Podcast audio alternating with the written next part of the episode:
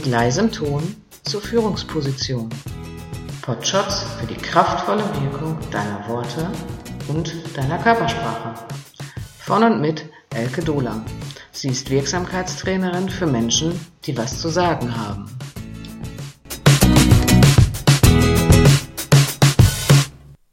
Da ist sie auch schon, die versprochene Episode 1. Weißt du, wie du wirkst? Mit ihren rhetorischen Spitzfindigkeiten.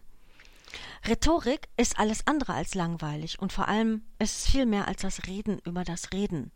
Sie ist auch mehr als hochkarätiges Geschwafel. Sie bedeutet den zielgerichteten, zweckgerichteten Einsatz der Körpersprache, der Stimme und des Gesagten. Rhetorik soll Wirkungen erzeugen, indem sie Entscheidungen herbeiführt. Sie soll motivieren, sie kann überzeugen, Sie kann das Gewollte vorantreiben oder das Nichtgewollte unterbinden. Und ja, sie kann manipulieren. Aber kann das nicht jedes gesprochene oder geschriebene Wort immer? Ja, ne? Genau. Denken wir mal nur an die Glaubenssätze, mit denen wir alle so aufwachsen, diese beunruhigenden Vorannahmen, mit denen erzogen wird. Das Wort an sich ist schon ganz schrecklich, fällt mir gerade auf, ne? Erzogen.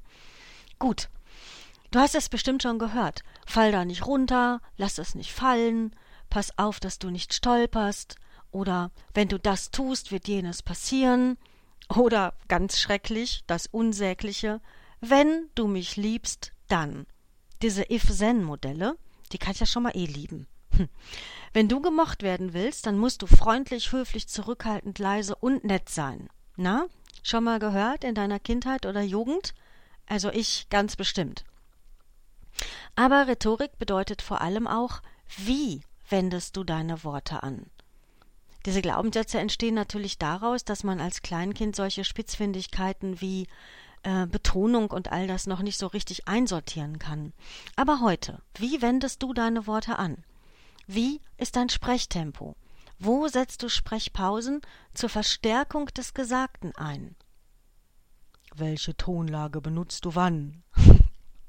Wie ist deine Körperspannung, wenn du auf Ablehnung stößt? Und wie ist sie, wenn du dich wohlfühlst?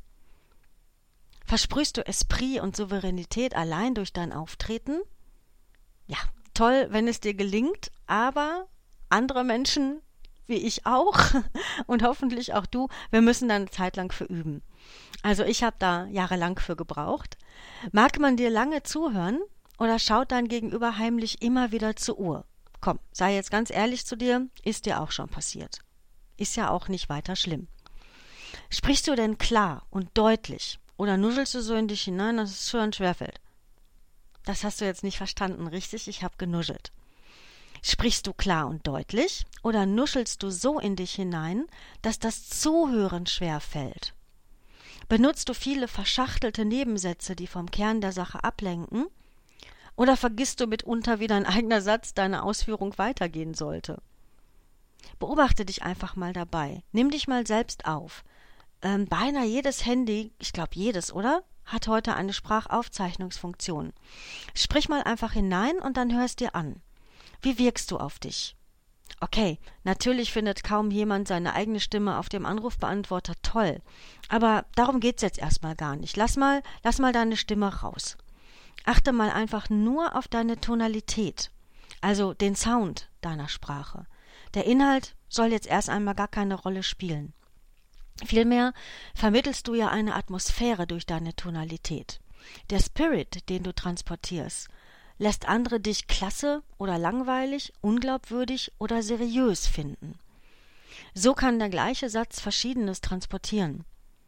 Beispiel Guten Abend, ich bin die Elke Dohler und ich führe Sie heute durch das Seminar Rhetorische Feinheiten und Wirksamkeit der Körpersprache. Wie Sie souveräner wirken, das lernen Sie heute. Viel Spaß und gute Unterhaltung wünsche ich uns allen. Oder man kann sagen, Guten Abend, mein Name ist Elke Dohler und ähm, ich soll Sie heute hier durch das Seminar rhetorische Feinheiten und Wirksamkeit der Körpersprache führen. Wie sie souveräner wirken, das lernen Sie heute. Viel Spaß und gute Unterhaltung wünsche ich uns allen. Klar, den Unterschied hast du bemerkt. Und genau darum geht's. Genau darum ist deine Tonalität so wichtig. es ist unglaublich wichtig, ob du rüberkommst wie eine Schnecke, ob du rüberkommst wie jemand, der diesen Vortrag oder das, was er jetzt sagt, sagen muss. Oder wie jemand, der etwas zu sagen hat und das jetzt auch einfach mal unter die Leute bringen will. Es wird sofort deutlich, ob du eine Schnarchnase bist, ob du total dynamisch bist, ob du selbstbewusst und souverän bist oder vielleicht zu vorsichtig. Ja, gar kein Problem, arbeiten wir dran. Ich habe vor langer Zeit mal bei einem lokalen Radiosender gearbeitet. Dort hatte ich eine kleine eigene Sendung bekommen. Ähm, ach egal, ich will da jetzt, äh, es geht nicht darum, damit zu prallen, sondern wir haben dort mal im Rahmen dieses Programms ein sogenanntes Sprechtraining fürs Mikro bekommen. Und das könnte jetzt für dich auch mal eine ganz spannende Übung sein, die außerdem auch noch Spaß macht. Wir mussten dazu einen einzigen Satz mit einer immer wieder anderen Betonung sprechen.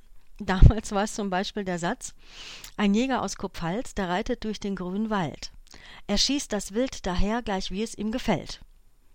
Und diesen Satz mussten wir zum Beispiel einmal in tief traurig sagen Ein Jäger aus Kurpfalz, der reitet durch den grünen Wald. Er schießt das Wild daher, gleich wie es ihm gefällt oder in rasender Wut. Ein Jäger aus Kurpfalz, der reitet durch den grünen Wald und der schießt das Wild daher, gleich wie es ihm gefällt. So, jetzt lachst du dich wahrscheinlich kaputt. Ich muss das an dieser Stelle auch immer tun.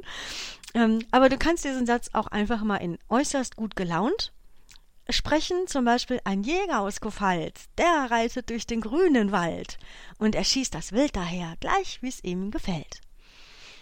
Bei all diesen Tonalitäten merkst du einst, oder wirst du eines feststellen. Deine Stimmung lässt sich von deiner Stimme, von deiner Tonalität beeinflussen. Vielleicht klingt das jetzt im ersten Moment für dich total langweilig, aber du glaubst gar nicht, wie wichtig so etwas ist. Es wird zum Beispiel in Antidepressionstrainings eingesetzt.